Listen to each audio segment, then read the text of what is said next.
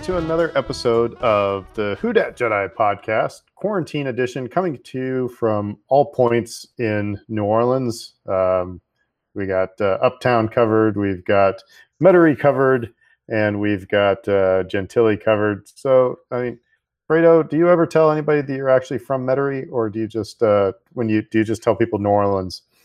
I mean, it depends. If you're from here, you can tell people that because it means a lot. There's a lot of uh, value in telling people which part of town you grew up with because that'll connect them as to who you might know, what school you may have gone to school in, you know, friends you might be sharing. It's interesting. You'll you'll know if you know where somebody's from in the city, you can start saying, "Oh, you might know so and so," and boom, it kickstarts right. the whole conversation. I just, I just like it. I'm sorry, I just liked it because my sister, when she lived here, she lived in Metairie, and she'd, you know, we'd be at like family events. She's like, "Where are you living, Wendy?" And she's like, "I'm in Metairie." Where? Oh, New Orleans. Oh no, no, see, that's the problem. The moment you leave the greater New Orleans area, it just becomes New Orleans to anybody who's not from here. So it doesn't matter. It's it's like if you live in Venice, or if you live on Huntington Beach, or if you live uh, in El Segundo, well, maybe not El Segundo, but you know, if you're in, you just tell people you're from LA, or you don't you know you might not differentiate between which borough you might be on unless it's something like Brooklyn if you're from New York. Just tell people from New York because most outsiders are not going to know the difference. By the way, I think we should get a Patreon going so we can fund a trip to LA for to go to the Scum and Villainy Cantina. uh, but I got, uh, I got free airline miles. We can make the trip. yeah, well, we'll wait for this whole virus thing to go away. Um, so, how's everybody doing? Everybody staying healthy? Doing well? Staying sane? Yeah, we're doing okay. You know, I wanted to say something about that though, like the whole nolier than thou thing. Like people use that against people. It was like if somebody's like from, like especially if they're from across the lake. Hey, I lived on the and, I lived on the West Bank for you know four years, so I, I every time we saw Mandy, it was you know cut hell for being you know on the west right. so. yeah you know but it's like and i get it if you're here.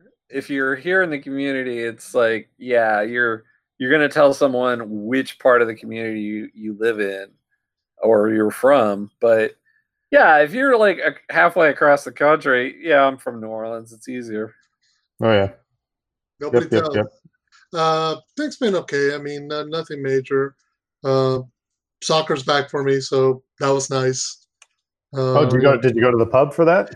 Uh, no, no, no. I didn't go. I, I heard that had, they had a good crowd, and uh, Sean, the owner of Finn McCool's, has been trying to keep it on the straight and narrow, minding all the rules that the state and the city have for phase two reopening. So there's some people who do know some of my fellow support guys who and gals who went there yesterday, but I was like, nope, I'm working, so I'll may I may try to go over the weekend, maybe not. Uh, I'm kind of still kind of leery because you got to sit with a mask, and I don't know about you, but I, am not slipping a beer, you know, through the mask. No, you so you'd have to wear you'd have to wear a mask that whole time because when we went to because um, we went to uh, the Kerry Irish pub this weekend, and of course there's I mean it's the Kerry it's a great pub. There's never a gazillion people in there. There was so we were able to sit far away from everybody and you just had to have a mask on when you went up to the bar to order.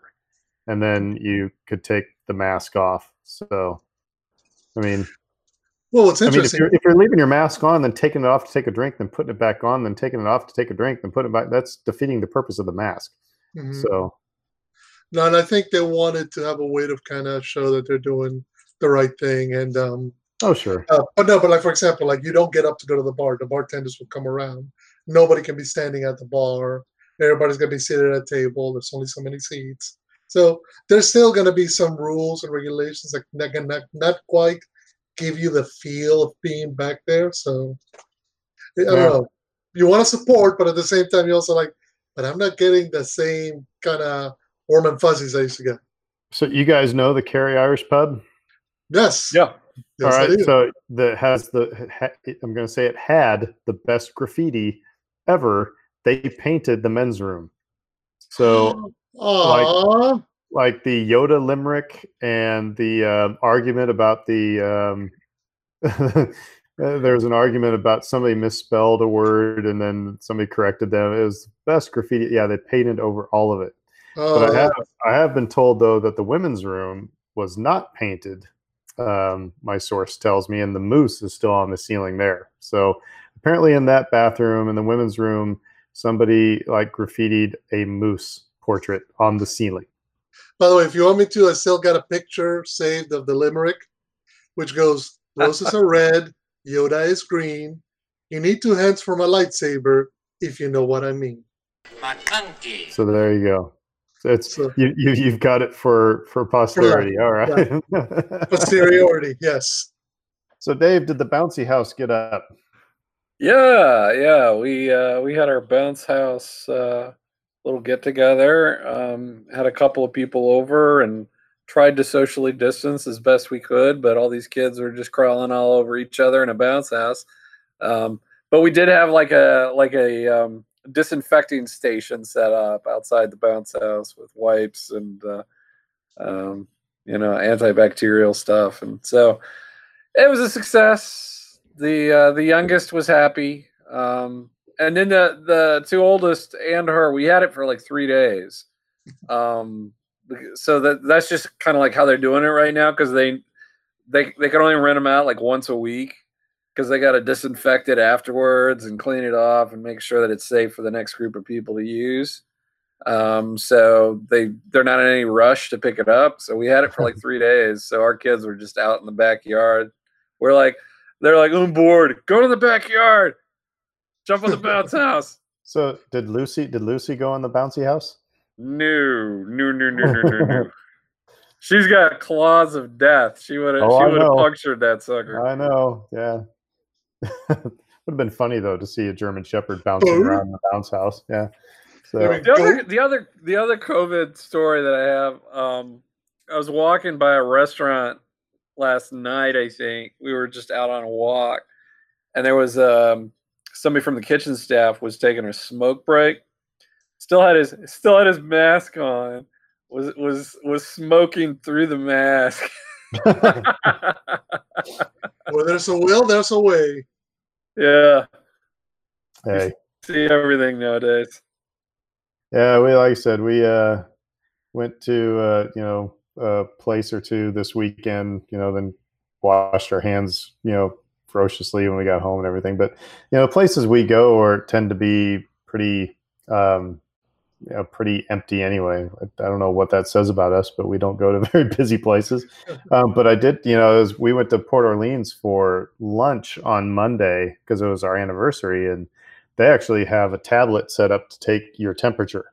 So, I mean, they're going that far. Um, so, yeah, hey, I guess people are. Th- uh, this is not why you joined this podcast to listen to New Orleans COVID stories. So, uh, but um, yeah, maybe we'll just dive right into the Star Wars stuff. Um, uh, but those of you who are uh, are have listened before, and, and if you're new listeners, um, uh, we won't say who, but we are very excited um, that we're lining up um, a very special guest for not one but two future episodes.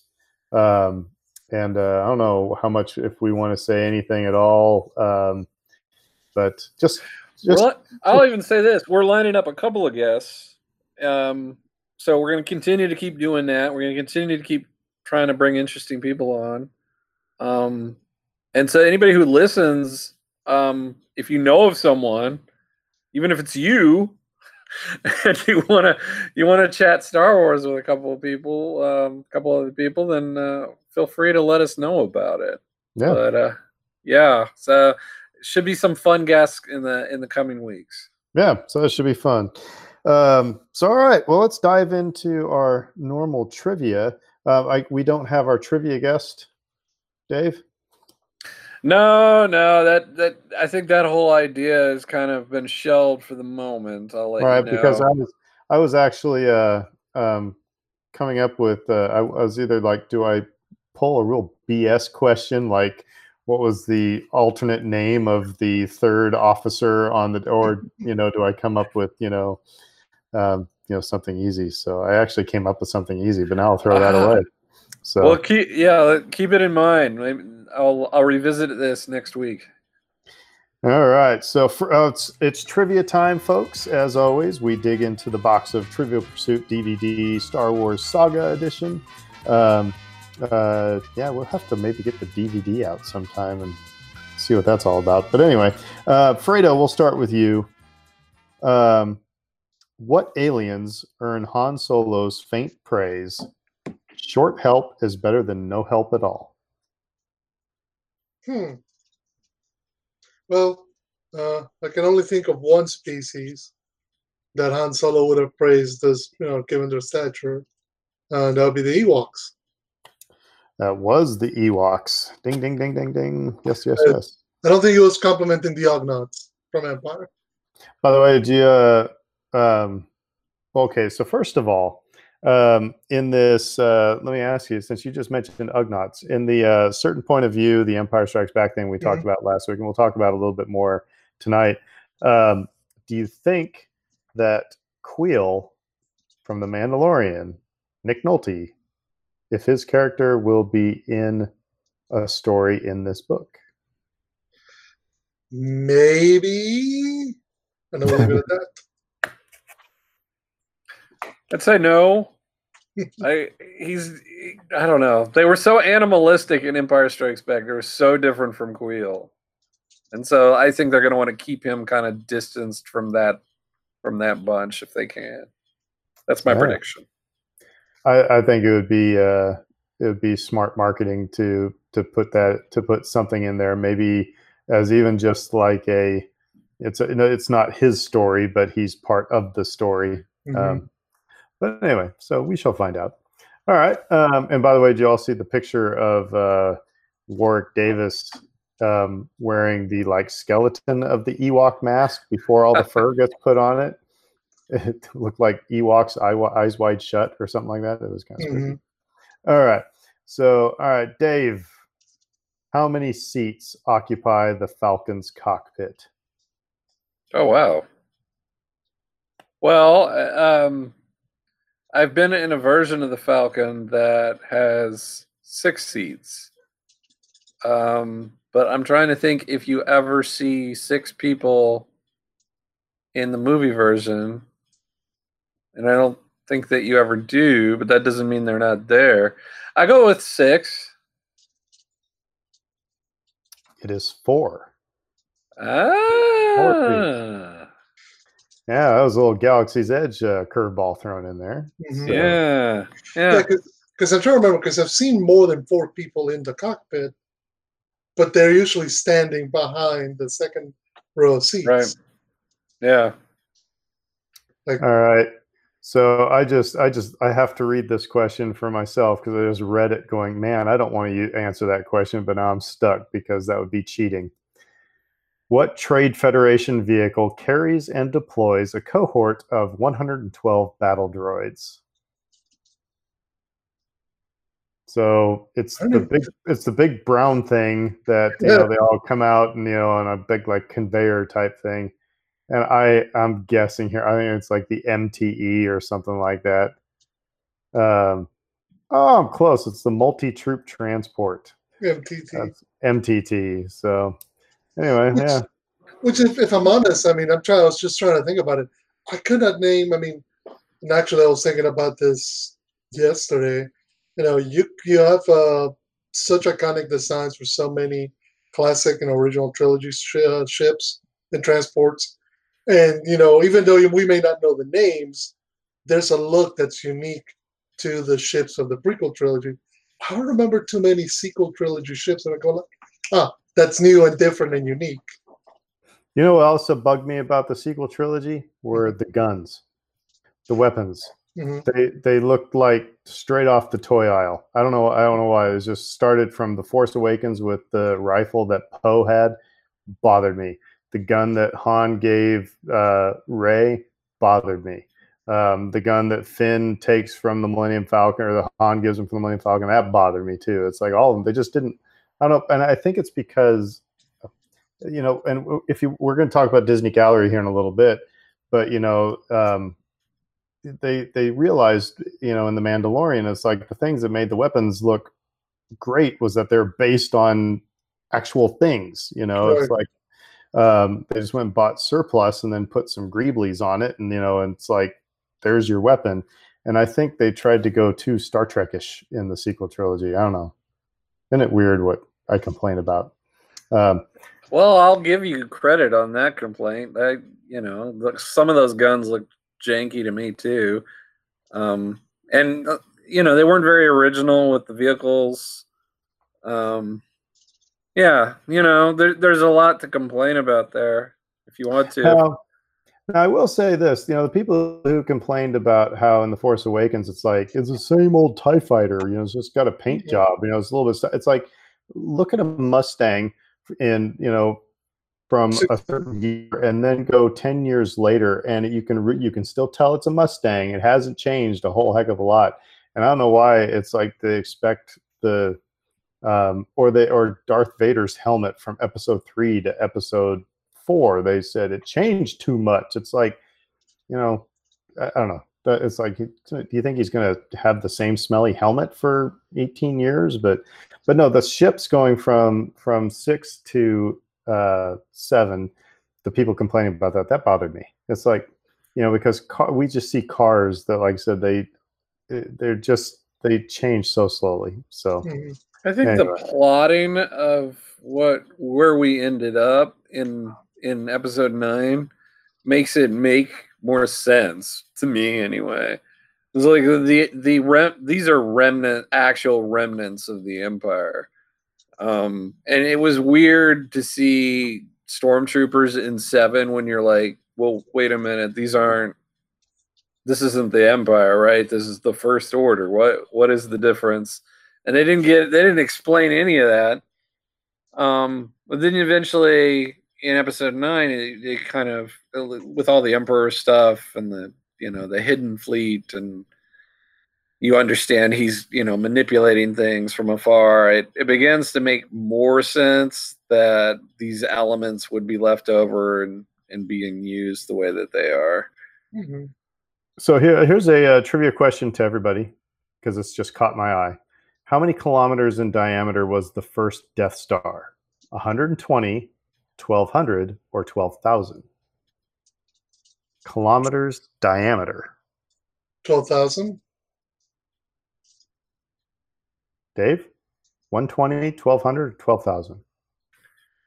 um i'll say 1200 instead It was 120, 120 miles in kilometers, 100, 120 Wow. kilometers in diameter. wow tiny Yeah, because I guess because it's a, it looks like a small moon. So anyway, uh, by the way, uh, episode uh, I've, see all these these rumors going, fan theories and stuff like that. People saying that um, you know, so Palpatine, you know, created Snoke, and they're saying that he created Snoke out of Mace Windu. Thoughts? Huh? That's yeah, my general thought. that's that's uh I think that's somebody from Reddit, but uh yeah, they're saying that uh um he he uh made Snoke from Mace Windu. Okay. Have fun with your theory, I guess. So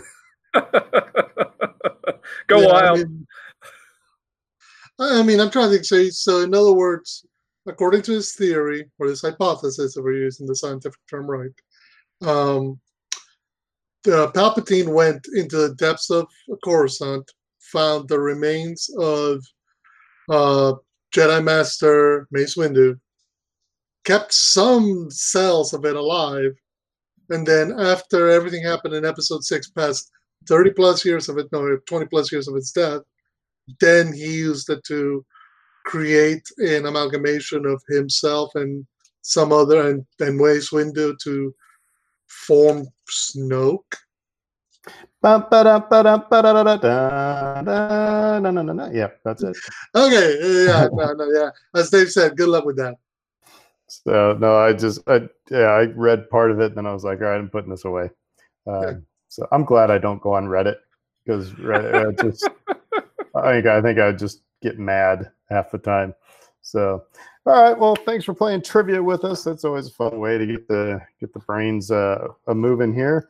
Um, so tonight we're, we're going to dive into news here in a little bit, but we're also going to talk about uh, kind of the episodes of latest episodes, maybe all of you know what we haven't talked about the Disney Gallery show. This last one about the music um, was really kind of interesting because, uh, especially to me, because I have my bachelor's uh, degree in in music, so um, it was it was just intriguing to watch. Um, then we're also going to talk about the uh, the Jedi Temple Challenge, the YouTube Kids show, um, which uh, spoiler alert, it's surprisingly fun to watch. It's nice, easy watching after work, you know. Um, but uh, and it's everything that we talked about, you know, we thought it would be. but uh, um, we'll talk about that a little bit, and um, uh, also, and so we got some other things thrown in, in the mix as well. But let's uh, toss it over to Fredo for some news. What's going on this week in Star Wars land? Okay, so let, do we want to start with the big, big news since, you know, that's primarily what everybody has heard by now? Well, or, we're, we're going to say no now? Everybody's like, you know. got to start with the big news now. Okay, the, the big news is it's going to go downhill from here, folks. All right, there we go. basically, basically. No, the, the long and short of it is if you didn't know by now, uh, Star Wars Celebration at Anaheim has can- officially canceled. I believe it came down sometime around the you know about a week or so ago that they officially uh, made it. Just earlier this week. Just earlier, okay, earlier this week, yeah. They made the announcement simply stating, "Look, uh, given the dynamics of the world as it is during the pandemic, given the fact that we're seeing case numbers rise up again, the idea of hosting several thousand people, tens of thousands of people in a convention center in Southern California, you know, in close proximity to one another, does not prove to be the wisest or smartest idea. So, not only cancel, but cancel to return in 2022. Yeah, it's uh not not it's it's going to be uh skipping uh, two years. So, which makes me wonder: are they are they wondering about? Uh, are they worried about? So why are they waiting until 2022? Is it like let's have let's have let's schedule it for 2021, you know, but uh, maybe we should wait until 2022 because we're going to be releasing, you know, something's going to be coming to a TV or a theater near you or something. Maybe they decided it would be more of a because because this celebration was going to be kind of a you know kind of a yawn. I want to say yawner, but it, you know, an anticlimactic.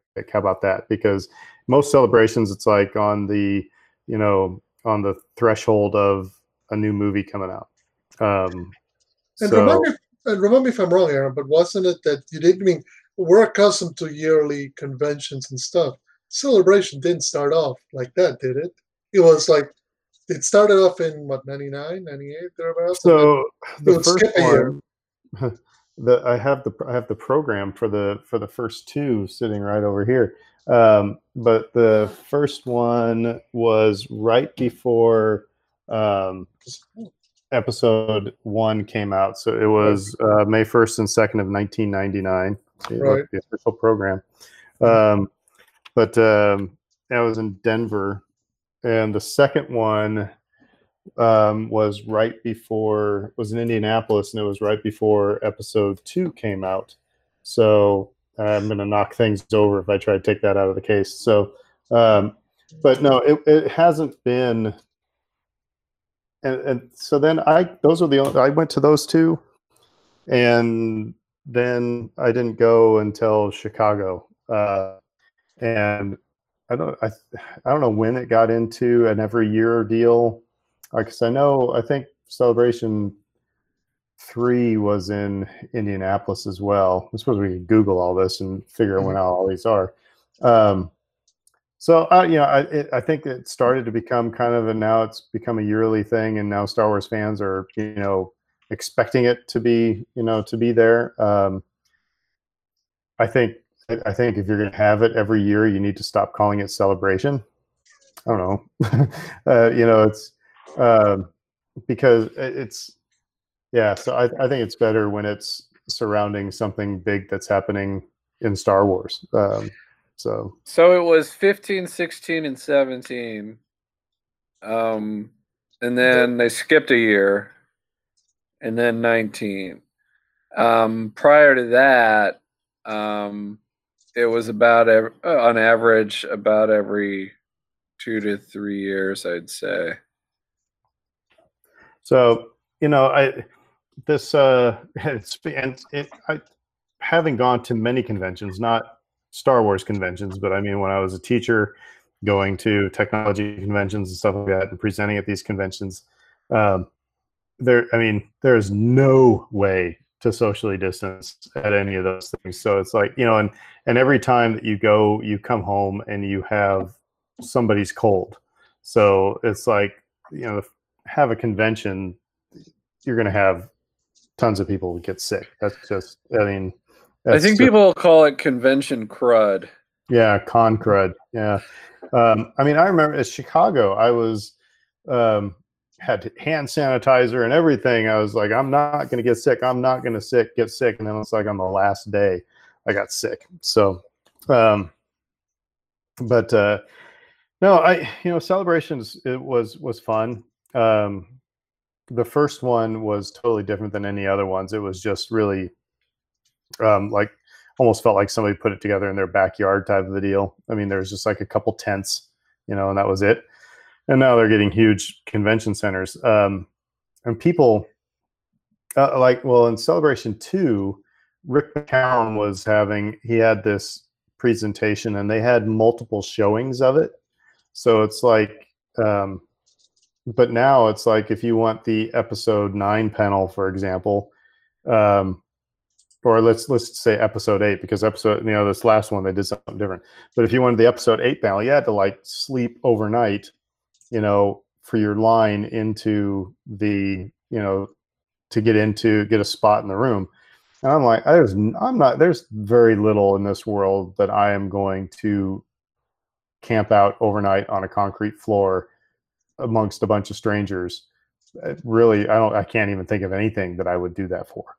Um, so, um, Partic- yeah, particularly now when everything's connected uh, online, you know, you can watch that same presentation that the people in the room uh, See- see on YouTube. See, but like I said, and you know that at Celebration Two, like I said, my brother and I went and saw the Rick McCallum thing because, but we didn't see the first showing. So you know, we heard the we heard the rumors that oh, you're going to see Yoda fight. You know, they showed a little clip of Yoda with his lightsaber. You know, it was still cool to see, but you know, people complain about they don't they don't want that at conventions now. I've heard some of them say because they want to be they want to feel special. They want to feel like I was there when they showed this, not I was at the third showing when they showed this. And my point of view at, you know, 47 years old is like, I don't care if I go to the fifth showing, you know, as long as I can see it, that's fine by me. You know, I, I like I said, so, but anyway, so Chicago, they did a, a lot of things different where you actually had, to, they had a lottery system to get into, to either get in the room where the the the deal was or in the overflow room where they had the the live stream going um, and so some people are complaining about that because you know they didn't get it they didn't get the one they wanted stuff like i don't know. Um, so i don't know where i'm going with this but uh, except for the fact that i can understand why they it also so it they don't want to get anybody sick but i think it also gives them some time to work out the kinks on how to make sure people can see what they want to see but And when, and when you consider from the standpoint that we do not know the state of the world 12 months from now, I mean, there's rumors of a potential vaccine that might be available end of the year, maybe start of 2021. So, which would be incredibly great news. Uh, stuff like that doesn't just happen overnight. But the impact economically that the pandemic has had, the impact on travel, the impact on everybody's way of life, the idea of trying to host such a major event a year from now, you know, when stuff might still be kind of limited or whatever, might be proved too difficult. I'm hoping that what they're thinking is we move into 2022, by then there is a vaccine. By then we're back to sort of the pre-pandemic levels of travel, of uh, disposable income, of people being willing to fork thousands of dollars to come out to Anaheim to come and be a part of this. So you know what what I find really interesting is um, so again, celebration started in Denver, Mhm. then it moved to Indianapolis for celebration two and celebration three, and I don't know if it bounced around anywhere else, but then it Mhm. started kind of bouncing between Anaheim and Orlando, I believe. And so I'm, I'm going to get into what what people consider quote unquote tradition because when it went to Chicago, I was like, awesome, it's going to Chicago. Yeah, I, I you know, I it's easy, you know, trip for me to get to Chicago and um and, and actually the only thing I was really it's like Chicago in April, maybe should be like Chicago in July and you'll be in better shape. But because it did snow one day. But anyway, otherwise it's like cool chicago. I like going to chicago. Let's go let's go to celebration there. Um, but people were complaining because celebrations always in anaheim or orlando. And it's similar to now people saying you know that the solo movie should have been released in at christmas because that's when star wars movies are released. And it's like no sonny hold the phone Star Wars was always released around Memorial Day weekend, which is when Solo was released. So that's following more tradition than the last three movies of every. Otherwise, every other Star Wars movie has been in May. So it's like, so shut up. it just it, it drives me crazy what people, uh, you know, consider tradition. So Well, and if we're talking, I mean, if we're to fight for places to return to, don't get me wrong, I've been to many conferences in both Orlando and Anaheim. Anaheim, you know, you know can be have wonderful weather. You can be it's great. Disneyland is down the street. Orlando, same idea. Disney World is down the street.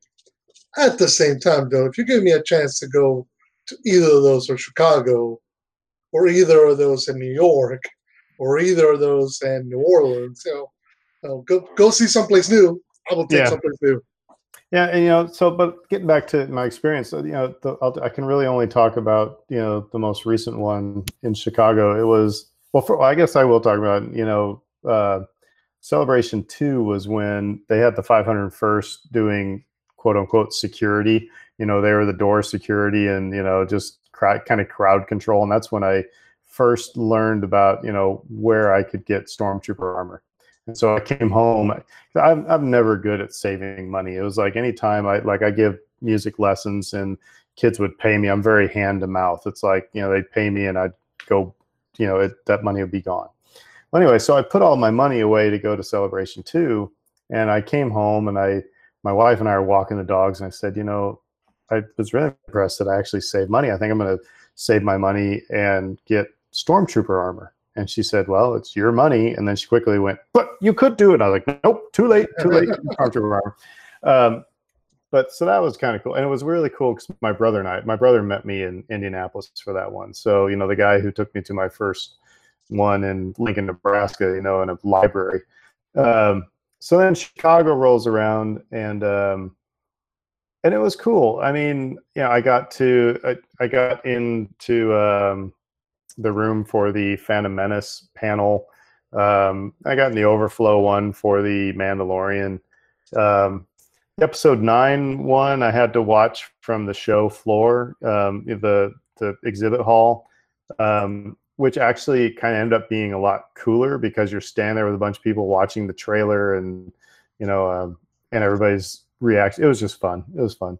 Um, but you know, God, the exhibit hall is like shoulder to shoulder, um, and I've I learned the lesson that if you see something, it's like I want to buy that, but I think I'll get it later. Hmm. Don't do that because you won't find your way back to the place. You don't know where it is.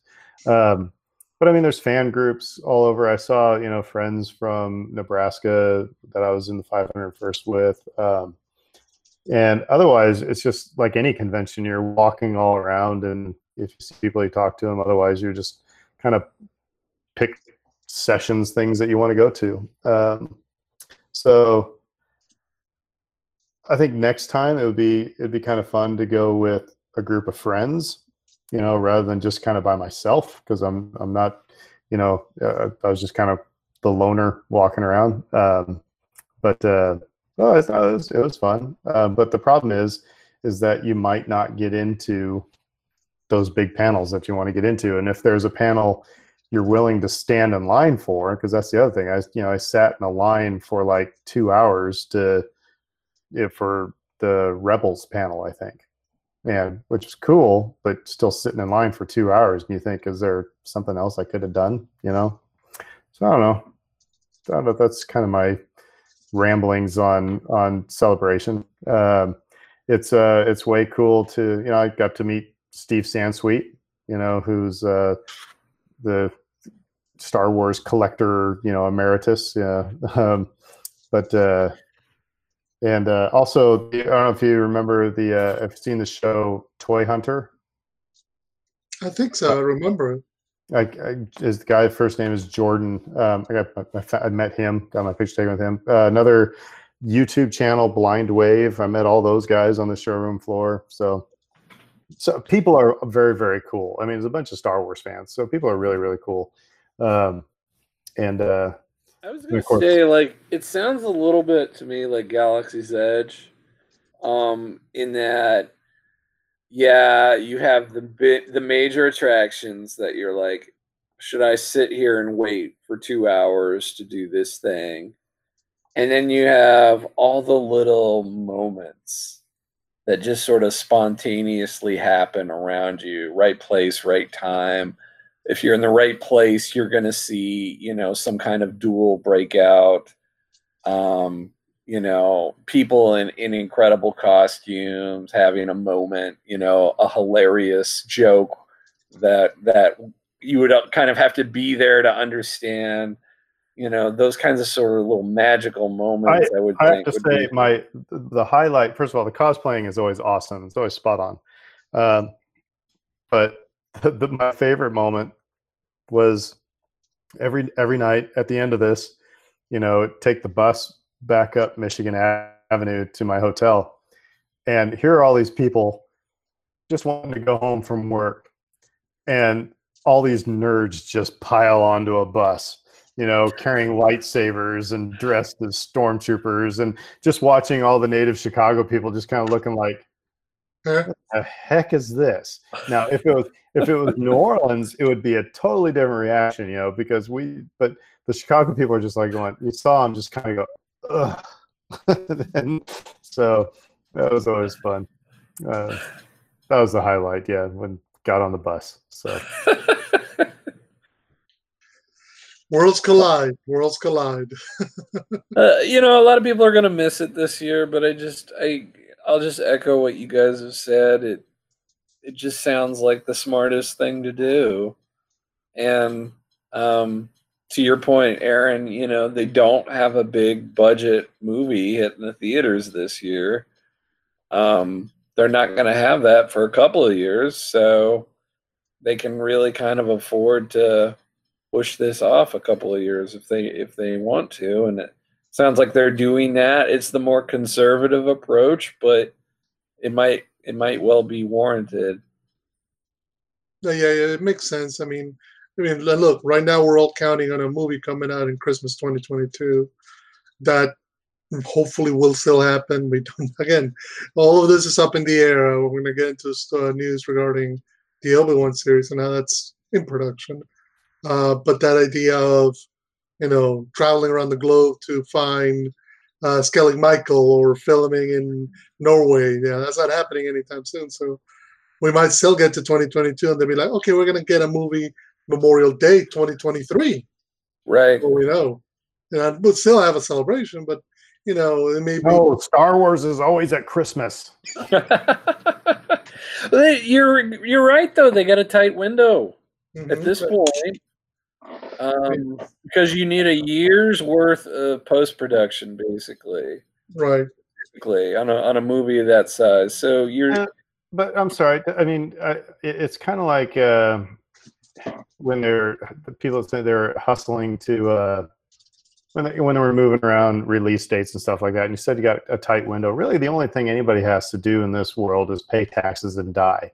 So just because they said at some point that a movie was coming out in 2022 and they're saying sorry we're going to release it in 2024 but but you said it's like you know this is not a video podcast but i just flipped off the camera. You know it's like we'll, we'll release the movie when we want to you know? It's like most of half of star wars fans had to wait their entire you know co- you know high school and college years before they got to see another star wars movie. So y'all can wait you know another two years. No, I'm I- grumpy old man. I'm grumpy old man tonight. grumpy, grumpy old Aaron. No, I, th- I think actually because the problem really isn't the fans in that way; it's more the shareholders. That's usually the problem. Whenever they lock into release dates, it's that's right. Get off my lawn. Yeah, it's usually it's usually promises made to stockholders, to shareholders, to uh, investors, saying we expect this to come out by this by third quarter 2022. So because you need to show a steady rate of growth and return for these no, okay, so it's interesting that you said that because I've been watching some short little Eagles documentaries on uh, YouTube. Not not Eagles as in the bird, but Eagles the band. Oh. And um, there's a there's a great great long documentary, the history of the Eagles. And Joe Walsh is quoted as saying that you know it got to the point where the the record company was just saying, when can we have it? Meaning the new record, because it was going to be their whole corporate quarter. And he said, you know, they they didn't care if it was good. They just wanted to release the Eagles record because they knew they were going to make a buttload of money.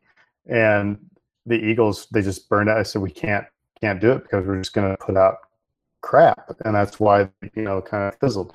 So that's why I hope I understand your point about shareholders and stuff like that, but you know go back to 1976 when they're you know shareholders and or you know at least the corporate people were saying we shouldn't release this movie. And you know alan ladd was saying no you got to release this movie. It's going to be awesome.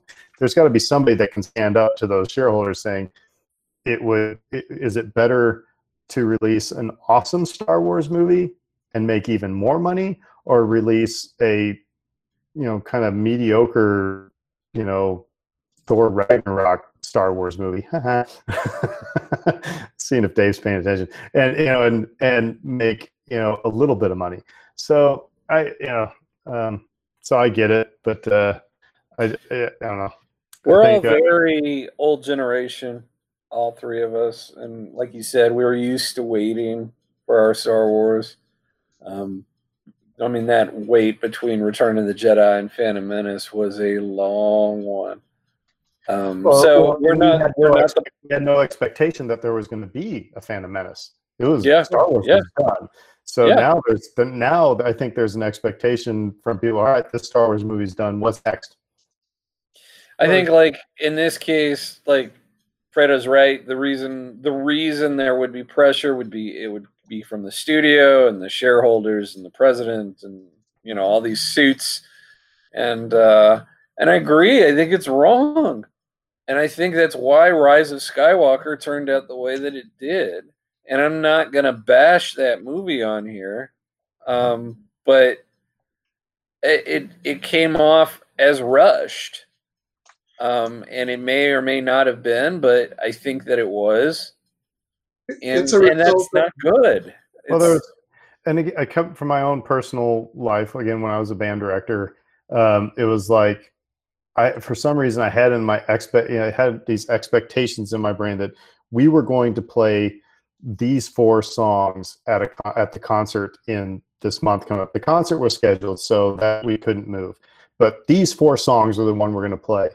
And even if one of those four songs was fairly passable, I felt like I had. I, I, it was hard for me to say, no, we're just going to play three. You know, I'm not going to put it on the program because it sounds like crap. I finally got to that point where it's like, you know what, guys, we're just you can't play the fourth one for crap, so we're just going to do three of them.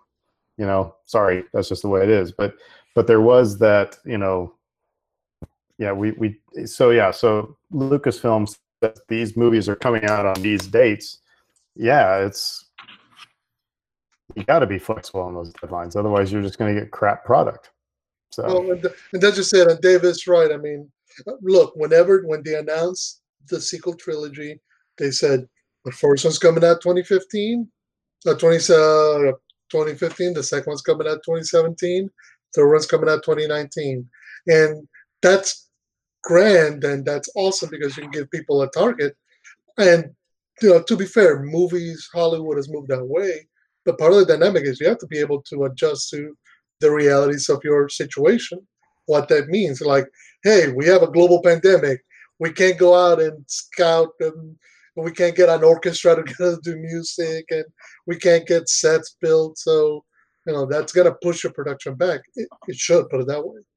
You know, it's a lot easier to do stuff like The Mandalorian, which um, you know was already in the can, and now you're just asking people to work from home, than it is do the movie from home.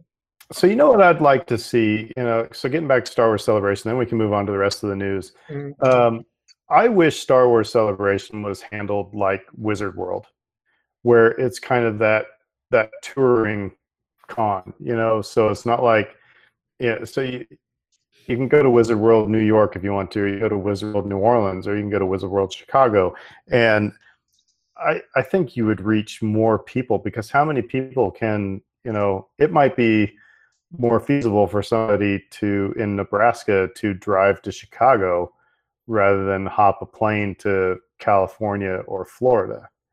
You know, um, I think I think you would have, and you could still have similar.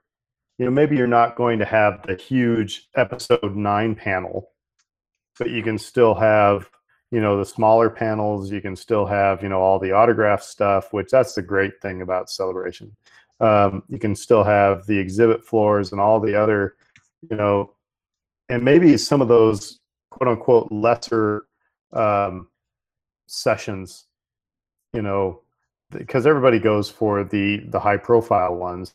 But like our guest um, you know our nasa guest that you know she'd given a couple sessions at star wars celebration probably not a lot of people maybe more people would go to a session like that if they had more opportunities, you know, yeah, or they didn't have to fight for the big, you know, whole thing. Um, so that's what I'd like to see Star Wars Celebration do. And why why can't Lucasfilm like just pick Well, a Yeah, couple because and and put on the same show?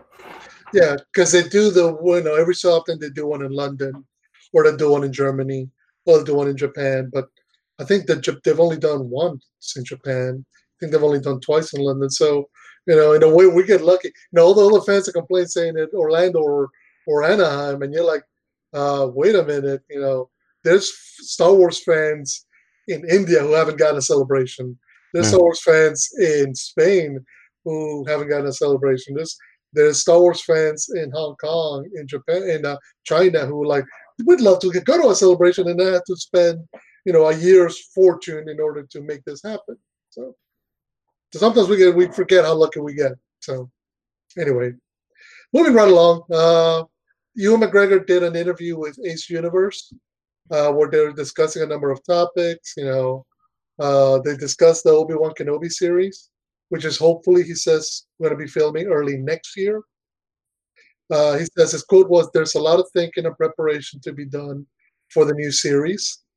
Uh, apparently, they're planning on using uh, the volume, I believe they call it stagecraft, the volume set from The Mandalorian.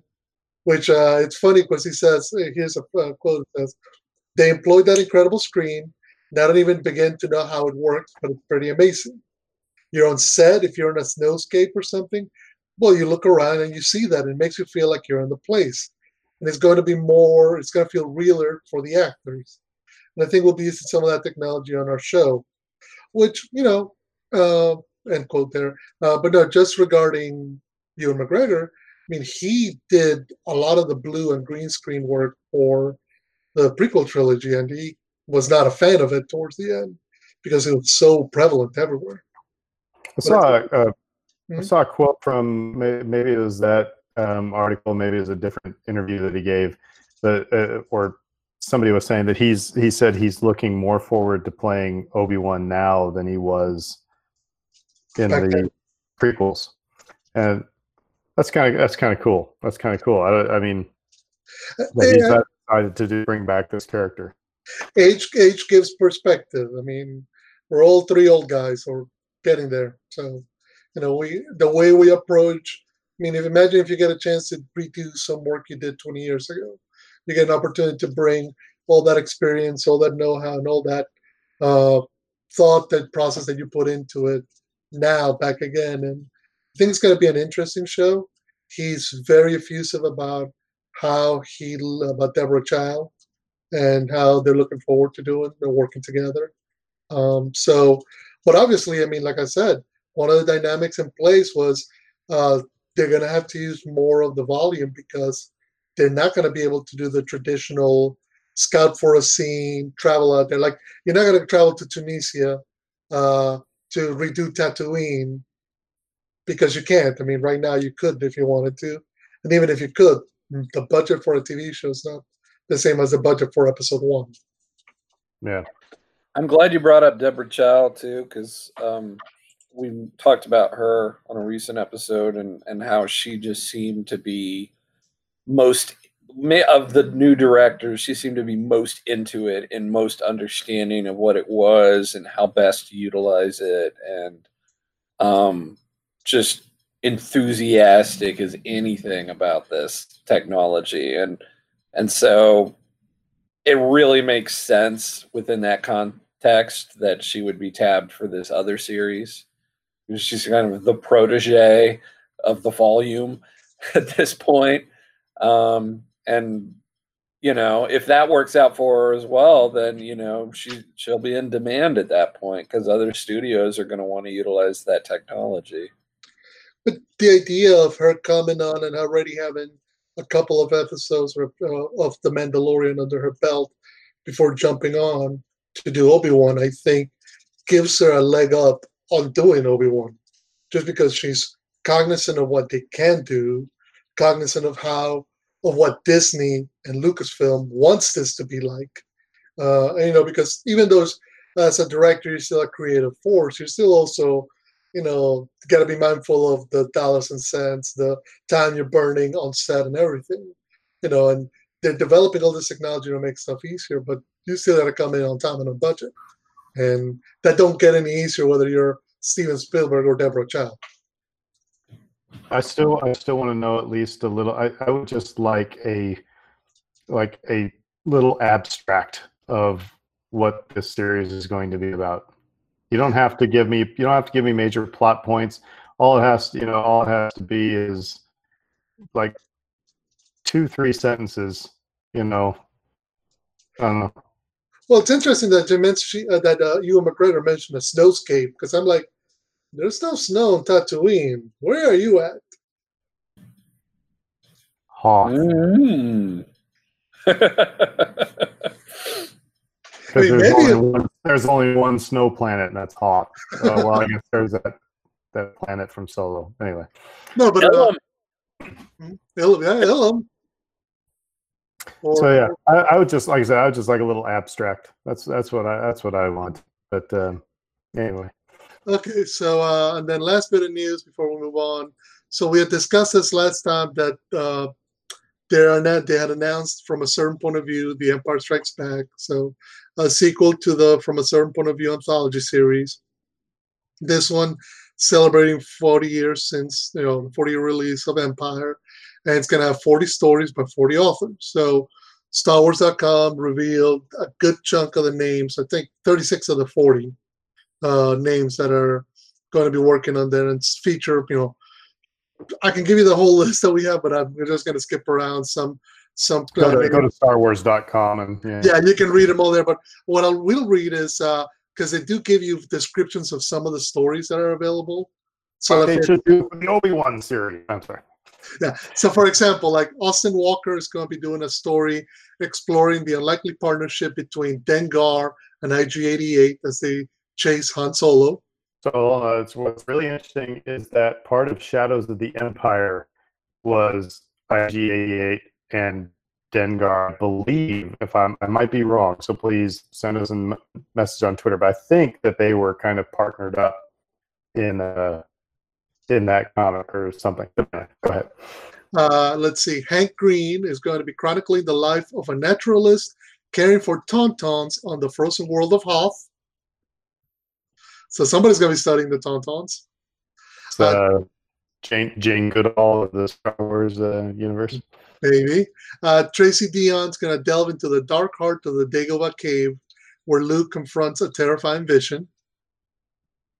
Martha Wells is going to reveal the world of the Ugnaught clans who dwell in the depths of Cloud City.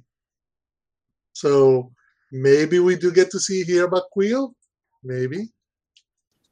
Uh, Mark Oshiro is going to recount the Wampa's tragic tale of loss and survival. Uh, Owl, uh, titled "Owl My Arm." Yeah, All right, seems, that seems like somebody threw the short end of the stick. I don't know. It's like, and then uh, Seth Dickinson's going to interrogate the cost of serving a ruthless empire aboard the bridge of a doomed Imperial starship. And then, of course, they're going to have stories by the likes of S.A. Chakraborty, Jason Fry, Daniel Jose Older, Lydia Kang, Amy Ratcliffe, Gary Whitta, Brittany Williams, Charles Yu, and many more. and what we were talking about before uh, we, uh, you know, recording is that what's really cool is we got two of those authors uh, living in the New Orleans metro area. So, um, who dat? Who dat? Uh, And then for those who didn't know, from a certain point of view, the Empire Strikes Back is already out for pre-release, pre-order. I'm sorry, and it'll be officially out on November 10th of this year. Like I said, I think what would be cool is uh, because in the first book, you know, you have the Obi Wan talking to Yoda. Um, I would like a continuation of that conversation, like as Luke's training has now started. Maybe Yoda's talking to Obi Wan, saying, "Ah, he's not as bad as I thought," or you know, like that. Um, kind of fun. anyway, I am about to check out that first book from the library. So um, it's been on my to do list for some time now, and uh, I'm going to finally be able to knock it out. cool. I could, I could loan you our copy if you wanted. But, uh, all right. Well, uh, so is that all of our news? That's all of our news, and I guess we can move on to discussing Disney Gallery. Well, except for there was another little bit of news that Oh. uh, new, a new game is uh, Oh, that was the other bit of news. Yes. yeah, and that is uh, is a new game that's coming out. Um, Star Wars Squadrons Mhm, was uh, uh, what the trailer was dropped a couple days ago, mhm. and then um, just Today? uh, like Yeah. about an hour or so ago, they dropped actual game footage. Eh, So, Can, can Uh, somebody can somebody make a trailer for Donkey Kong? I did love that they used the uh, that they uh, remixed the music from the asteroid ch- field chase. That's cool. That's a cool touch. Uh, so yeah, Star Wars Squadrons was announced. I want to say either Monday or Tuesday this week. Uh, Electronic Arts is doing their EA Play release uh, uh, press conference uh, earlier today, so they officially dropped release date, price, details. Uh, the long and short of it is it comes out October second for all the current generation uh, consoles and PC. It's going to be worth forty dollars. The idea behind it is is you will have you have both single player and five on five multiplayer action. So and you will get when you start off, you will get to design and uh, both a New Republic and a, a, a Galactic Empire pilot uh, because this takes place after the Battle of Endor. Uh, much correct me like if- Mhm. I'm sorry. Correct me if I'm wrong. What's made what's really cool about this is that you can play with people using different consoles. yes, yes, it's So going to be cross-platform. yeah. So, so Dave could be on a PC, you could be on your PlayStation, and I would have to buy a new Xbox to be able, and you know, to be able to play this. Um, but uh, I, I think I think that's cool because is it right now? If like you're playing Battlefront, it has, like if I'm playing Battlefront on my Xbox, it would have to be with other Xbox players. basically yeah and that's what i think this is and looking at it i mean a lot of the uh, in-game engine because it's being done by the same people uh, motive studios who did uh, the flight elements for battlefront 2 it looks like a lot of repurposed uh, technology that they're putting bringing forth which makes sense look uh, they recognize the impact that the TIE Fighter X Wing series had on PC almost 30 years ago. And that's kind of what they're going for. So it's not just going to be um, get on the cockpit and go. You can actually customize your loadout. You get to, I mean, because it's all first person inside the cockpit. You know, you get to change, divert power from shields to guns, from the engine to, you know, if you want to put everything on your booster and just blow past everybody. Um, you're gonna get to pilot four different classes of uh, of ships. So you got the, your regular uh, um, fighter, so your you know, X-wing, Tie fighter. Get your bomber, so Y-wing versus Tie bomber. You get a support vessel. So I think the the New Republic has the B, the U-wing, and uh, I forget which is the one that the Empire has. And then you have your little fast Corvette uh, style uh, fighters. So like you know your tie interceptors and your A wings. Each one's supposed to pilot differently. You customize it whichever way you want, and uh, it's it's going to be an interesting uh, dynamic because yeah, you get to you'll get to play on either just straight up dogfights with the other people, or you can actually have missions where you kind of okay, you got to clear out the fighters, then the support ships, then the capital ship. So, and there was a uh, an interesting uh, character reveal in that trailer. Mm-hmm. Uh, a particular uh, uh, captain that we've seen from a certain TV show, General. General, General, yeah. Mm-hmm. General Hera Syndulla is going to be guiding your New Republic squadron. So what I wanted to ask is: Is this a continuation of the Rogue Squadron series of games? Because this is really the I, if I'm unless I'm wrong, this is the first real flight sim slash dogfighting game since those games, right? Yeah, yeah. I mean, the last one I want to say was Rogue Squadron Three, which was about a decade or so ago. I mean, and those were I'm trying to remember if those even came out for all platforms. They were just Nintendo exclusives. Um, but yeah, this would be a I don't necessarily know if it's a continuation. I think they're kind of calling it like a spiritual successor. Much in again, just as like Battlefront. Yeah, much in the same way that Rogue Squadron was a spiritual successor to the X-wing versus Tie Fighter series. It, it, no, Rogue Squadron was never as involved in your loadout as as those games were. But again, the same idea of get inside the cockpit, you fly, you take on the battles. So this is the same. That's gonna follow on that, and uh, they're supposed again. It's taking place after the Battle of Endor. It's supposed to be the story. They say it's canon, much in the same way as Jedi Fallen Order and Battlefront 2 were. Uh, so it's going to be interesting to see uh, how people take on it. Because again, it's you know you can do it single solo, you can you know team up with five buddies, and you can, you got to switch back and forth between New Republic Empire, New Republic Empire during this uh, story. It might make right. me buy a new console. So well, PlayStation, PlayStation 5 drops in the Christmas. So if you got 500 bucks or so laying about, you might want to save it for that. I, I was just going to say, I was excited by what you said that there were no loot boxes attached mm-hmm. to this. Yeah, they, and EA was up front. Uh, the, the what they were doing the interview, they were up front because all the big controversy that fell with Battlefront 2. They're being, they say there's going to be like 50 weapon mods there's going to be all these ways to customize your pilot. So whether it's the species, the look, the whatever, the way you want to customize your X-wing or your Tie Fighter, uh, but it's all supposed to be earned through gameplay. You don't. You're not going to buy put your character out. You're not going to have to buy any weird coins to have to buy it out, which is good. Yeah, it looks cool. So I haven't watched the trailer for the gameplay. You you yeah. watched it? Does it does it look cool? It looks fun. It looks again. It's uh, it's gonna be interesting because, particularly if you remember Rogue Squadron, Rogue Squadron puts you in a third person behind the ship camera, so you could see the ship as it twisted and turned. So, like, say you're behind an X-wing, you could see the X-wing rolling one way, rolling the other. This is first person inside the cockpit, so your field of view is just whatever you would see inside the cockpit of an X-wing, for example. And that's so why if you could get a if you get like a VR headset to do this. That would just be awesome. That might, that might be what you need to splurge on. Yeah. yeah, that might be what you need to get the VR headset and just do VR, you know, the X Wing and just freak the heck out of the dogs. Yeah. Put put Luna in the cockpit of an X-wing. hey, hey, that's where Wookiees come from. So Luna could be, but no, yeah, it's uh. So that idea of you could be in your VR uh, headset, I could be on my PlayStation, Dave could be on PC, and you can crossplay one another and uh, be part of the same missions, take on the same challenges.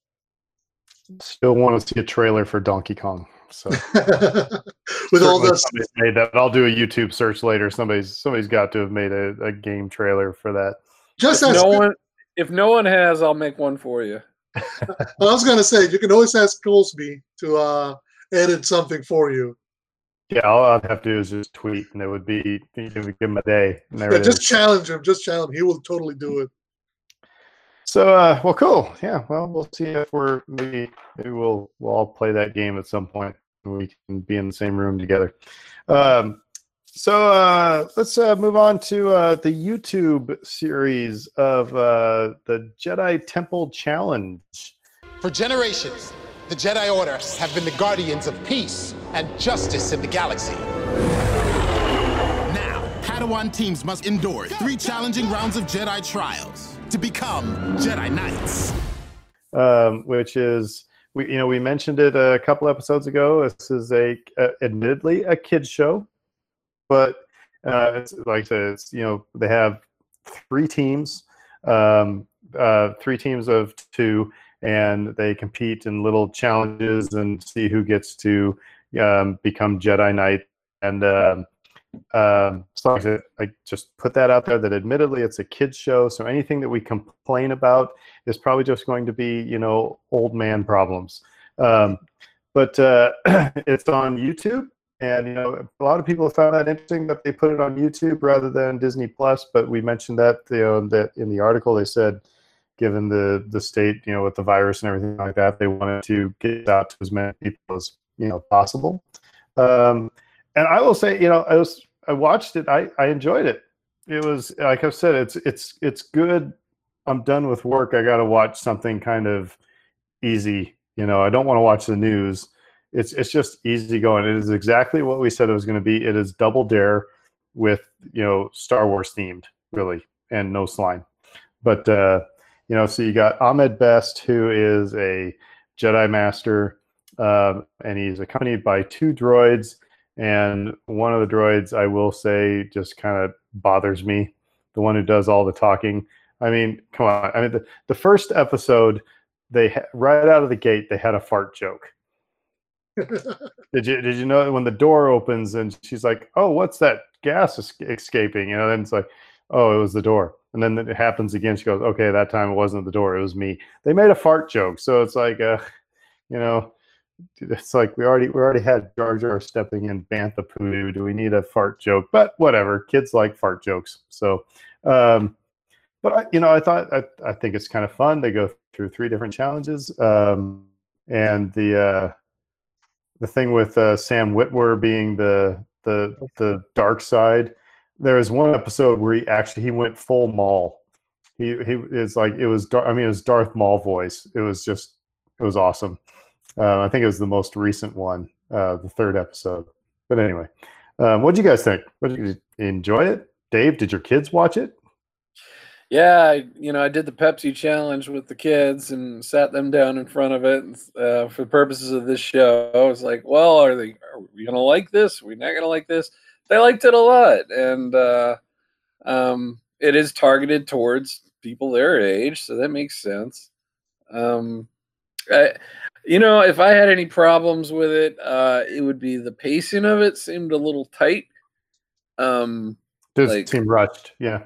yeah, like uh oh you you you completed the challenge, you know, like within like a half second of them putting a block on onto a pedestal and I'm like, "Wait, did they actually complete it? I'm not sure." And and they're but you've got Ahmed Best narrating and he's like, "They've completed the challenge. Let's on to the next thing," you know.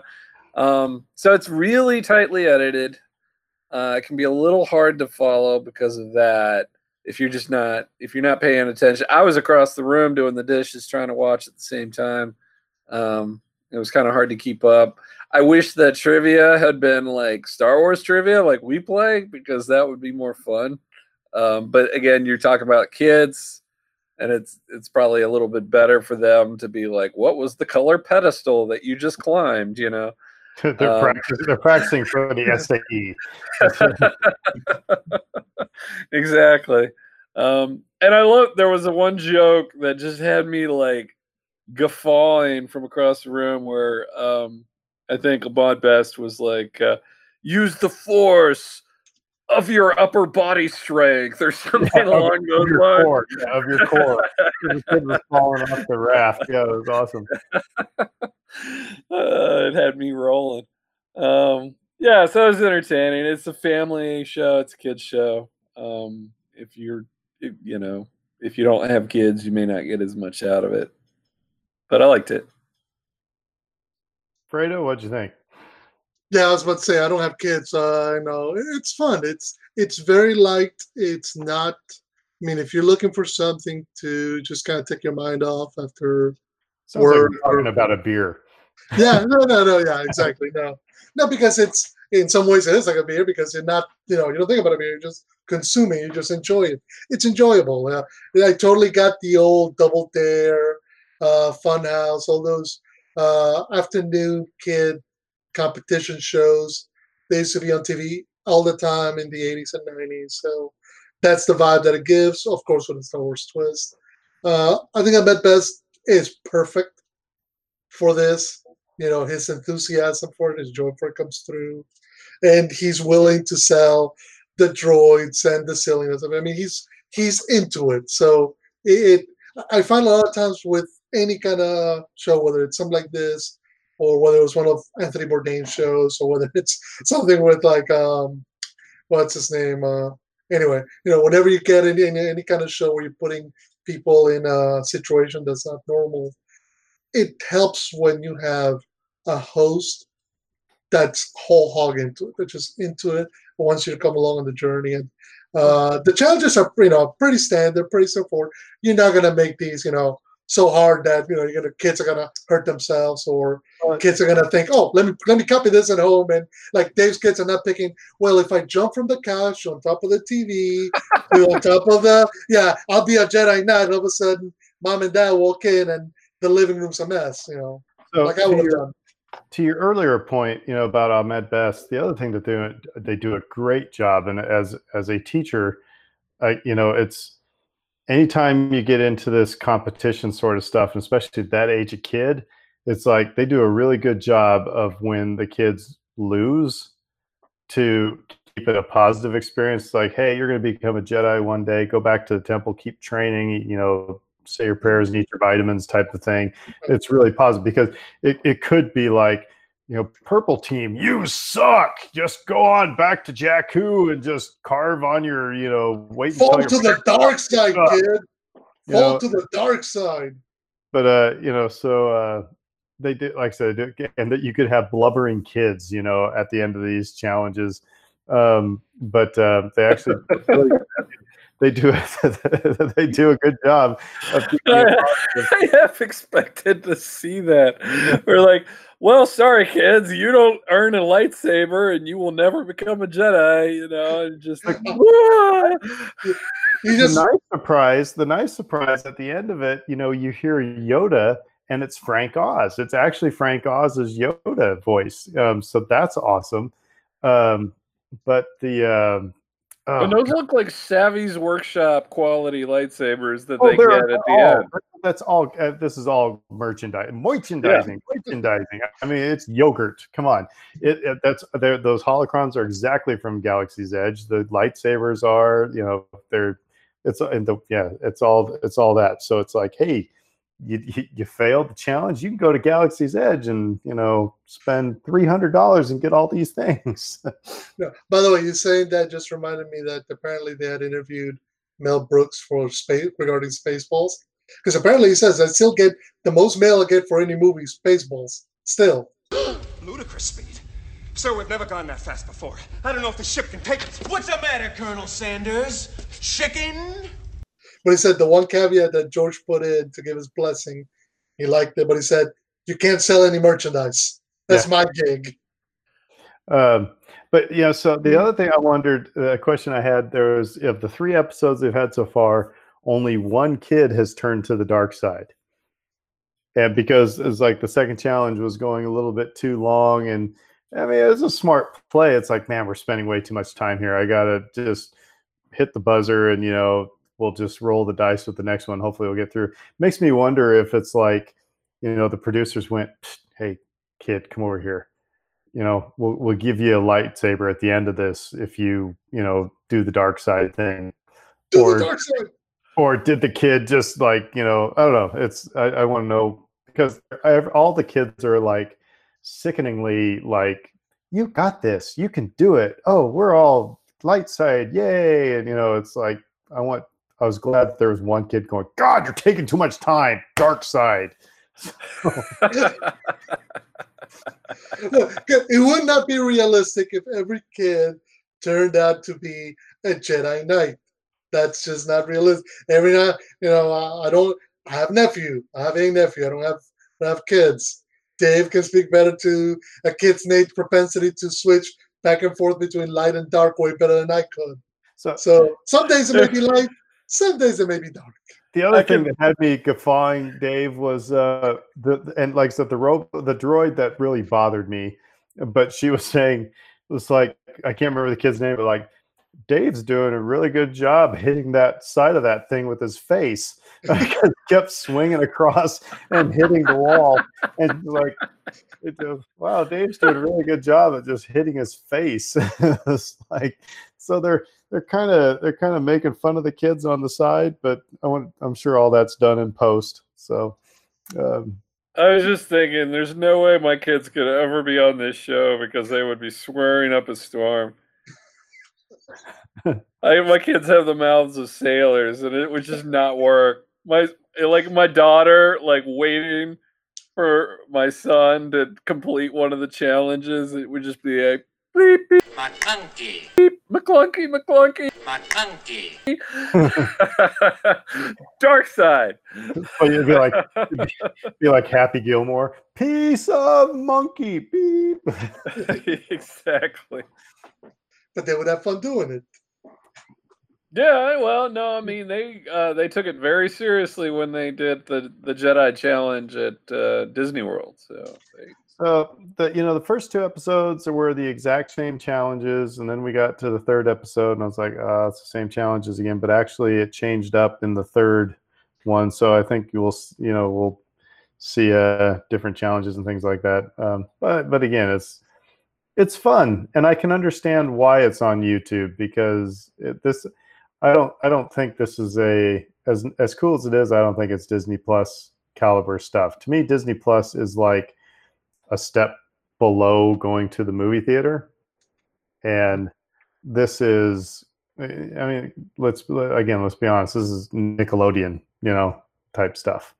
So um so i said, it's fun. I'll keep watching it. Um i'll wait for that kid to like take grab the training saber and break it over his knee and you know Like you said, again, they, they do it in such a way that you uh, enjoy it. You, again, you don't think too much about the dynamics of it. You're just enjoying having a good time, seeing the kids compete, and it's a fun diversion. couple couple rebels references first of all you have to grab a meiloorun you know the, the fruit that is referenced many times in rebels they Mhm. use training sabers it's the first time that you ever hear of training sabers is when Kanan uses them with sabine with the dark saber so it's and uh, along with the galaxy's edge stuff they really did say okay we need to make kids watched rebels kids are going to disney you know to galaxy's edge so they are drawing all those. Hey, oh, we had a Fredo uh, fr- a frozen moment there that we could have taken a picture of. That would have been fun. Um, but so uh, you know, it's it, you know, it's it's linking to what the kids know and what they like. So yeah, it's fun. Well, and it's something that back when we get to uh, Disney Gallery, it's one thing that uh, uh, Dave Filoni actually said. Each generation has their entry point into Star Wars, and for a lot of the kids that are taking play, you know, taking part in this show, their entry point was Rebels. Their entry point was either Rebels or the sequel trilogy. So connecting to them via, you know, the Meilooruns to Training Sabers to Sabine to Ezra makes perfect sense because that's that's their Star Wars. So let's so let's slide into the gallery now, Disney Gallery. We've talked about most of the episodes, um, so we're going to be talking mainly about this most recent one, the the the one we talked about the composed and the music to the Mandalorian. But one of the things Filoni said is exactly what you were just talking about. And so before we talk about the specifics of this show, but he he made the comment that Star Wars fandom clings too tightly to their paradigm of Star Wars. And he was making the comment in like they didn't want, you know, Ludwig to to copy John Williams. Mhm. You know, because there are a lot of people. I'm one of them that's like, you know, I I cling too tightly to to things, and it's like there was my criticism of I had criticisms of the music in Rogue One. Um, you know, I had criticisms in the music in the uh, um, in some of the others, but um, but he made that good point that that fans cling too tightly to, like I said, their par- and I'm paraphrasing him, but to their paradigm of Star Wars. Did you guys catch that? Catch him Mhm. saying that? Oh yeah, yeah. I, and uh, he didn't necessarily. I don't know if he meant it in a negative way at all. Um, it was just more of a statement of fact. Like it's a natural thing for people to cling to that thing that they grew up with. Um, you know, in our generation, it's the original trilogy is king forever and ever and always. Uh, but you know, he made the really good point that there were a lot of people that, um, and we had Michelle on uh, a few weeks ago speaking to the EU. Um, for a lot of people, the EU was a really important part of of um, of their youth. And then you go, you transition into the prequel trilogy, um, Clone Wars, the sequel trilogy, Rebels. You know, it um, it just keeps going and going. And they said that to Ludwig, you know, you are creating that connection for the next generation right now. That's what you're doing with this music because you're putting your own creative stamp on this thing. And people, because of their emotional investment and how music can can elicit that kind of a response, it's going to be because of you that this next generation is going to be in love with the Mandalorian. So um, I I I don't I wouldn't say negative, but I do think he was he was calling people out, you know, in that we've we've got to, you know, to paraphrase Yoda, we've got to let go, you know, um, in in some respects, you know, and uh, because we we had all that with the sequel trilogy, not my Star Wars.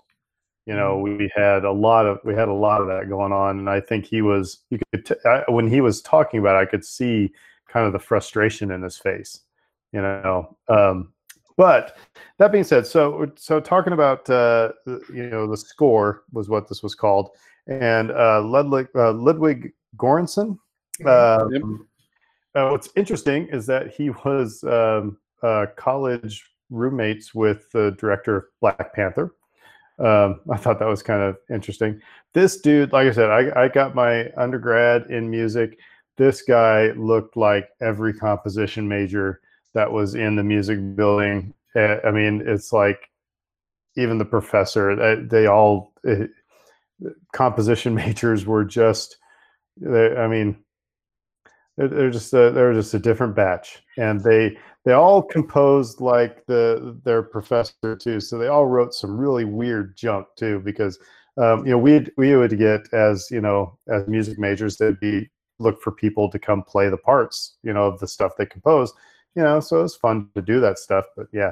Um, but so i found this episode really interesting um, and watching his process. I do have it, it solidified some things with me um, there's really only one true theme that was used in The Mandalorian.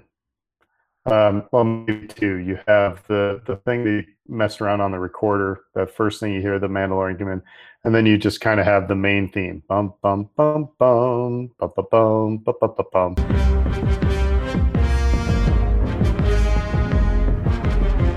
That's played. You hear it just in different keys and different, you know, different arrangements and stuff throughout the series. Otherwise, what he did, it seemed, was to create atmosphere. And I don't mean this as a criticism, I'm meaning as a contrast to what was done in the original trilogy, especially where it was thematically based. It was, you know, here is, you know, the Force theme. Here is, you know, Princess Leia's theme. Here is the Death Star theme. Here is, you know, in, in that very Wagnerian way.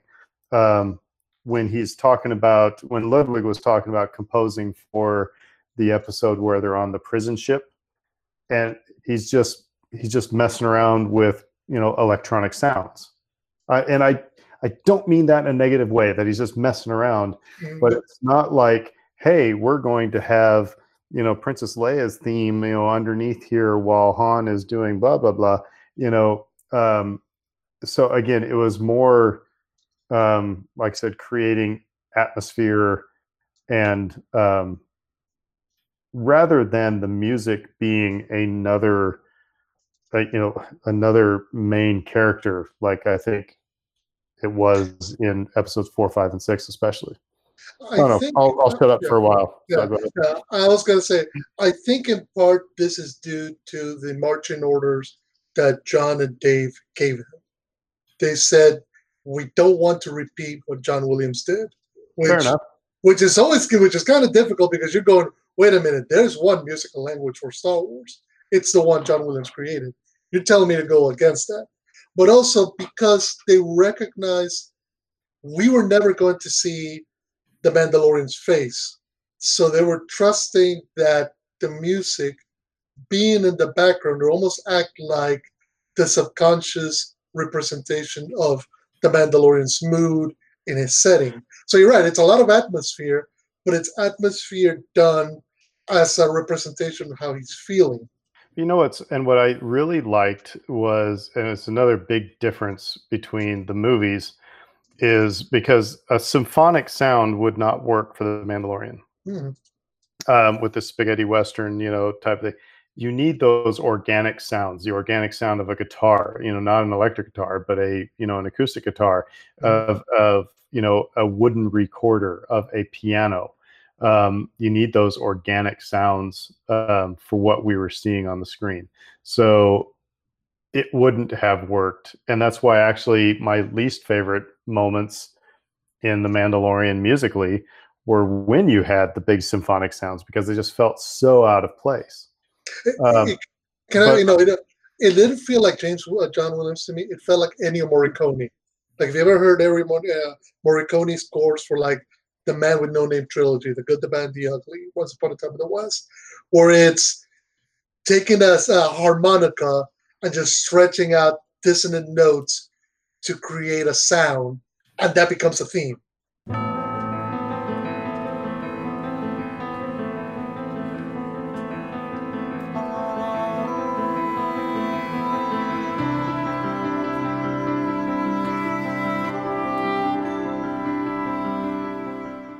or that becomes a motif that they go back to. So I think he was more aiming for that because you're right.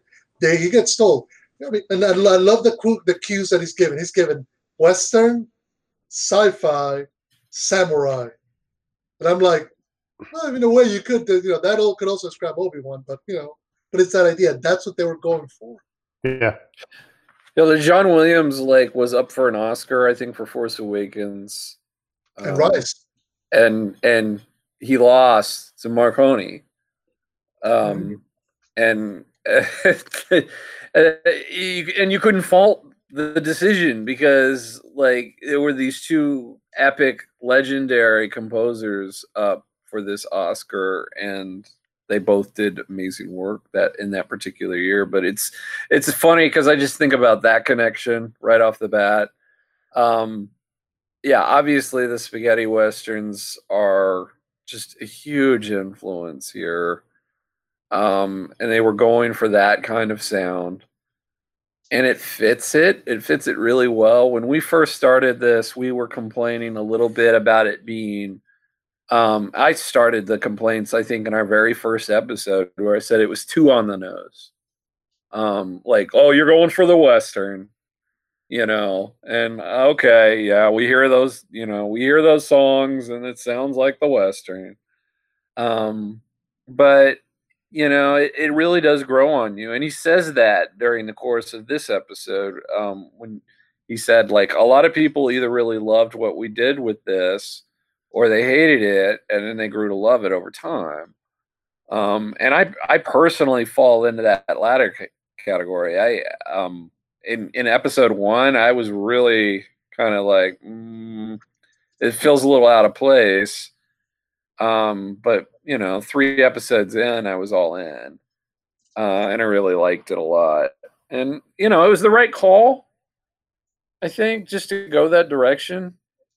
You can't, you can't just ape John Williams and make it happen. You know, like nobody else is John Williams. And so anybody that tries to sound like John Williams No. is going to fail trying. Now, don't don't misinterpret what I'm saying. Is that hmm. I, it's not saying I want it to sound like John Williams and using John Williams themes. It's but it's the the compositional style of that you know of that romantic Wagnerian operatic style, which I think has become synonymous with Star Wars, where Right. where people have themes. I don't mind if there are new themes.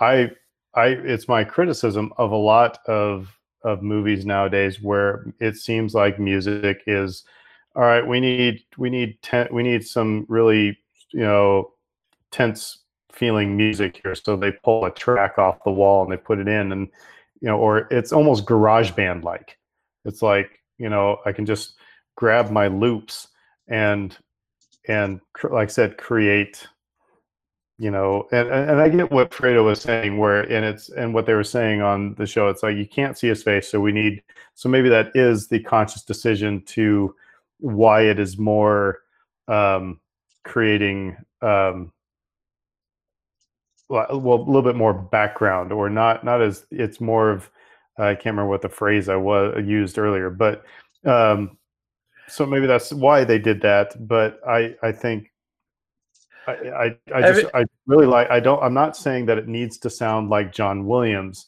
but it's that compositional technique that like I said that has that made Star Wars stand out and what because again we've talked about it. So if I was to sing for you, bum bum bum bum bum bum bum bum bum bum bum, what scene am I singing? Mhm. You know that that's that's my point is that Got about 70 scenes there. because he uses the or you know the or the recorder lick you know that's all over the place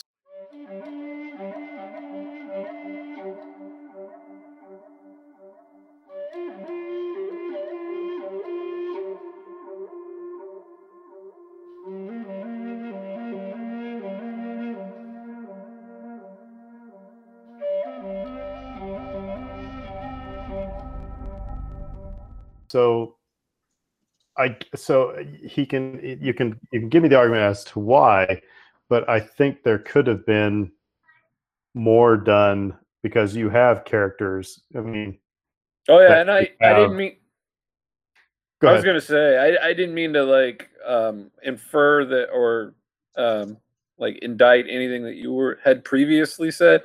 I just think like referring back to some conversations that we've had in the past where it's like John Williams is Star Wars, you know.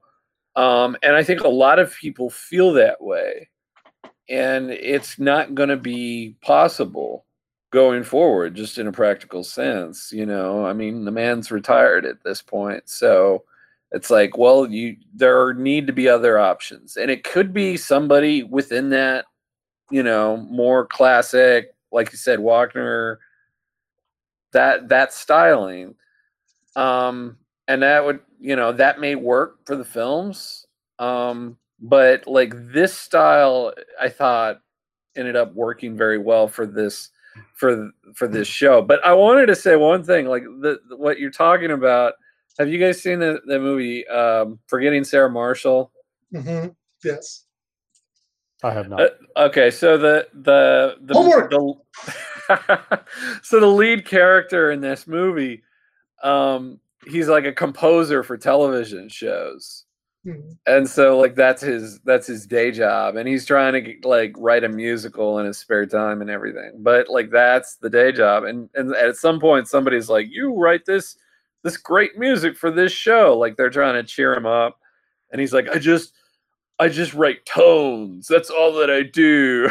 and it's just, you know, because like those crime procedurals, if you can just picture it in your mind, you know, don, don, don, you know.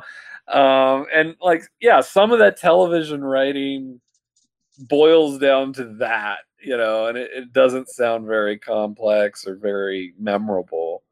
Um, but yeah, you know, I mean, like in this case, I love the main theme. I think it's fabulous, but you're right. It's it's basically one theme.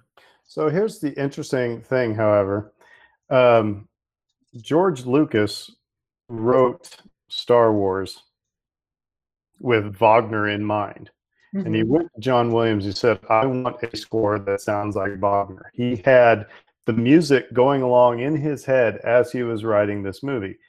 Um, and watching this episode of Gallery, you know, yeah, they said, okay, Western, sci fi, samurai, go have fun. And so, what that's saying is that um, Favreau and Filoni didn't have as clear of a picture of what you know, and I don't know if they're they maybe are as musically, you know, astute as George Lucas was because I mean, there's a difference between saying I want a score that's like Wagner to I want a score that sounds like the good, the bad, and the ugly.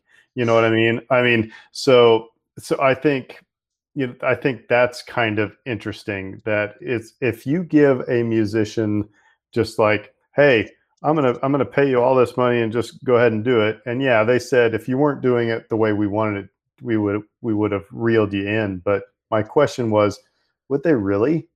You know, I don't know what their I don't know what their musical background, what their musical you know tastes are.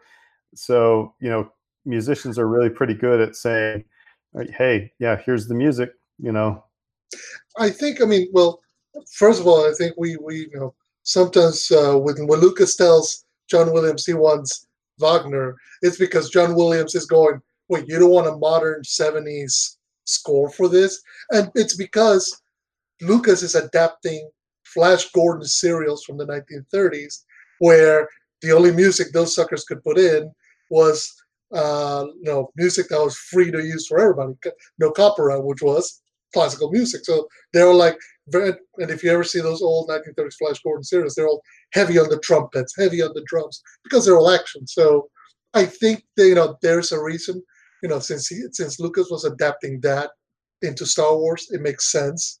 I also think in part they were cognizant of not trying to make Star Wars for the for the small screen. They were telling a story, so that allowed them to go a different way. I wonder. I mean, it's interesting because they do get the scene the moment when they're filming episode four, I believe, because Bryce Dallas Howard is there, and then uh, Ludwig comes out, pulls out his phone, and plays the flute theme for them, and they're all like, "Oh my God, this is the greatest thing! This is exactly what we wanted." So sometimes it's uh, it's interesting to see what a creative mind can give you. But yeah, it's interesting that they did not give a specific a set of marching instructions to him as George did. Because I do wonder, you're right. I mean, sometimes a lot of stuff is happy alchemy. You don't know what you're gonna get. And sometimes you can go off the rails in a hurry. You know, you end up with something like disco theme. I don't know. So yeah, no, I but I will say this, like when I was talking about you know how he's messing around with the, with the computers and the um, kind of the electronic sounds for that. Um, uh, for that episode where they're on the prison ship. I don't I don't think you could have had anything other than what he did. Mhm. Uh, I- I'm not taking anything away from him. I said, you know what, what this stuff it, it works, you know. Um, but I just found it very interesting, you know, how it was. It it seemed kind of hippie-ish how he Mhm. was put together. He's just like, yeah, man. Then I play my guitar, and yeah, man. Then I play my piano. And then, yeah, these computers make different sounds, man. You know, it's like, I'm just picturing Matthew McConaughey going like, "Man, we just sat there with our shirts off. We're just playing the bongos." so Yeah, the funny thing too, my wife when she was she was in the room when I was watching it, and they were talking about how he went to USC. He was roommates um, with um, Ryan Coogler. Ryan Coogler, and and she's like, four weeks ago, you know, because like he looks so young. yeah, and Yeah. it's, and it's incredible that he did Black Panther. I mean, it's Mhm. incredible. That's an incredible score. Um, and you know, it, it was fun to kind of look at his process. The freaking recorder.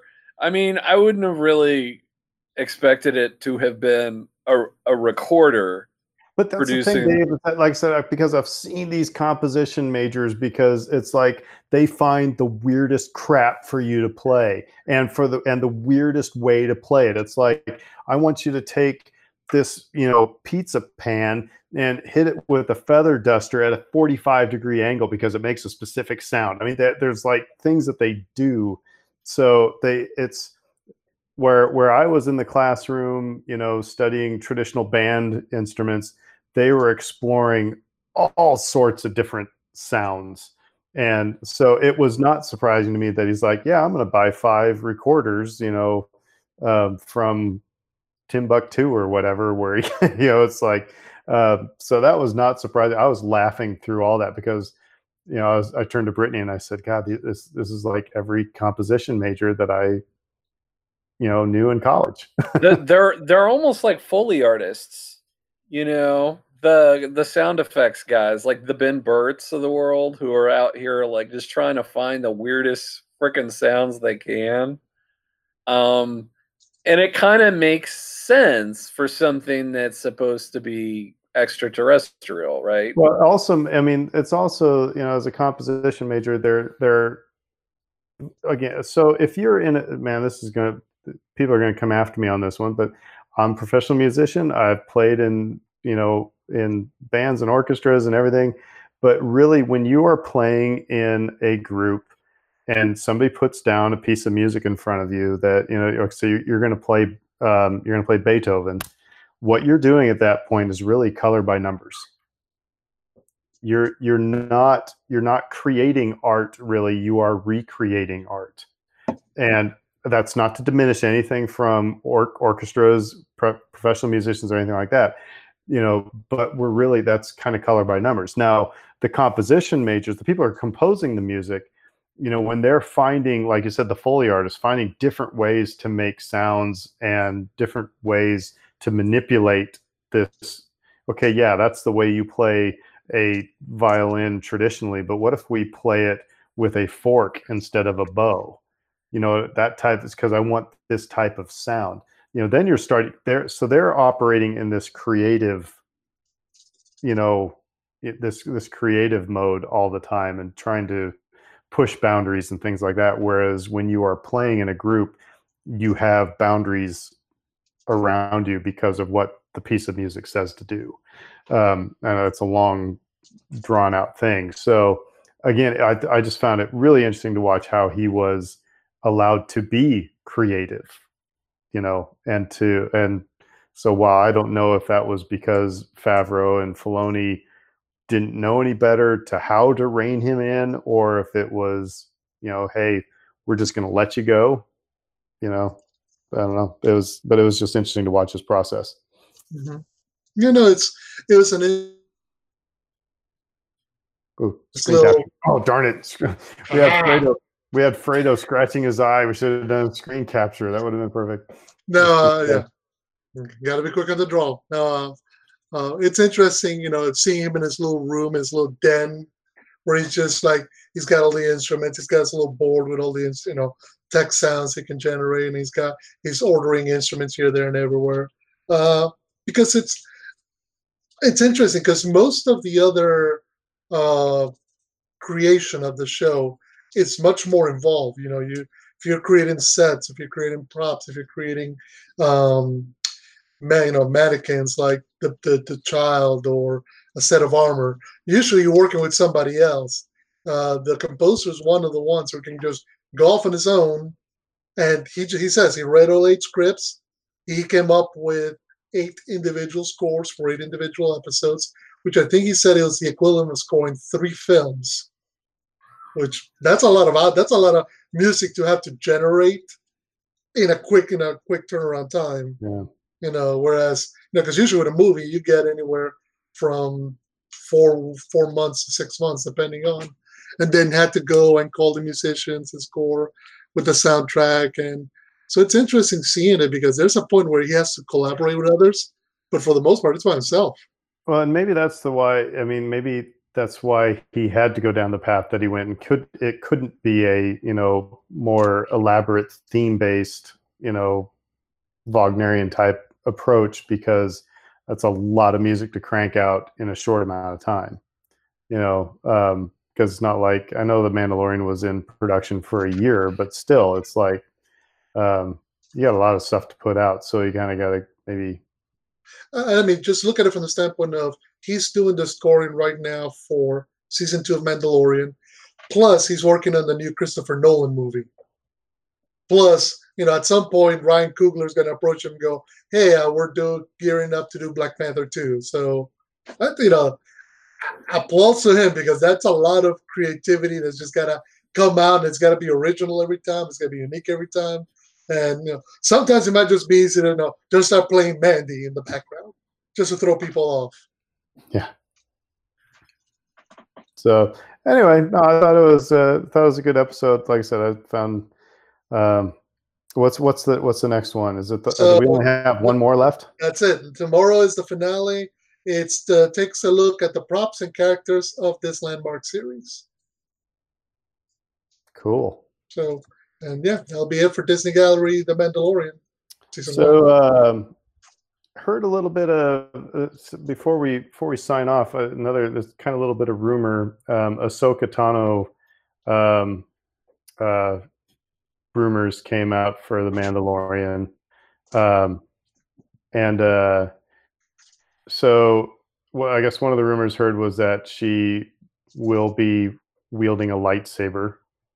That it you know not know don't know if it's blue. I by the way i was listening to resistance broadcast and they brought this up so give them credit because they kind of had the report on here. But um, they're saying blue lightsaber. But uh, you know let's put this together. If you got Ahsoka Tano with a lightsaber and then you also have um, oh god esposito talking about how he was broke so many dark sabers Mhm. are we going to be seeing some lightsaber on dark saber fights um, in this season? That would be my expectation. I mean, maybe I shouldn't go that far with with it. Um, And but should we- yeah. oh, ahead. go ahead. No, go ahead. Oh well, you know, um, the dark saber shows up right uh, at the at the end of the first season, and immediately my thought goes to, well, who you gonna fight with a freaking dark saber? Um, so then you know it.